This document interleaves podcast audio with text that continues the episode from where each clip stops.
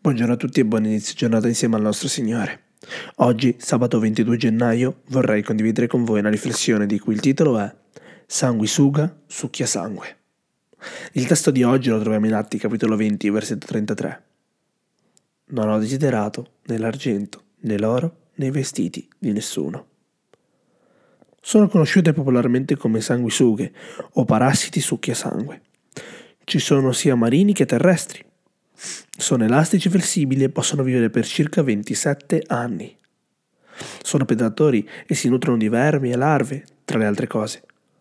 Alcune specie si nutrono di sangue. Come fanno?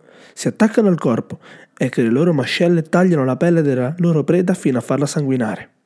Poi, con la ventosa sulla schiena, succhiano il sangue mentre rilasciano un anestetico che impedisce il dolore, in modo che la vittima non senta nulla un vasodilatatore in modo che le vene vicine al taglio rilasciano più sangue e un anticoagulante.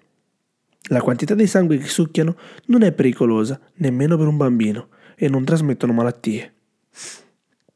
L'avidità agisce come una sanguisuga che succhia il sangue. Salomone dice che la sanguisuga ha due figlie che dicono dammi, dammi.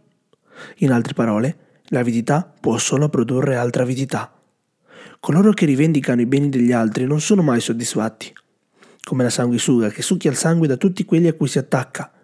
Così fa la cupidigia, vorrà sempre di più dagli altri.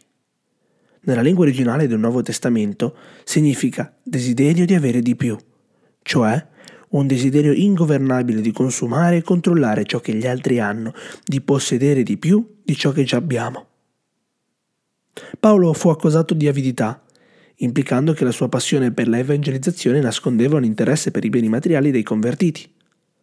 Aveva il diritto di chiedere donazioni per le sue fatiche, ma non l'ha fatto.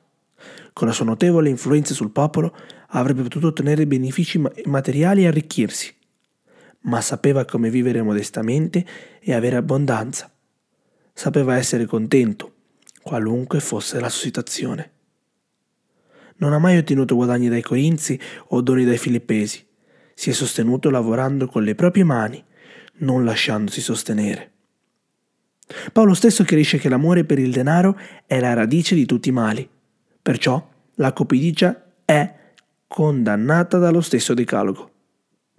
L'avidità è un pozzo senza fondo che esaurisce una persona in uno sforzo infinito per soddisfare i suoi bisogni senza mai riuscirci, ha dichiarato Erich Fromm è necessario per prevenire il grande male dell'avidità.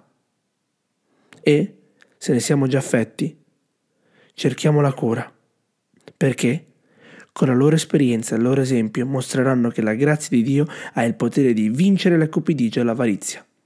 E la persona che sottomette a Dio i beni che le sono stati affidati sarà riconosciuta come un amministratore fedele e potrà dimostrare agli altri che ogni peso che possiede porta al marchio il sigillo di Dio. Ellen White. Amen.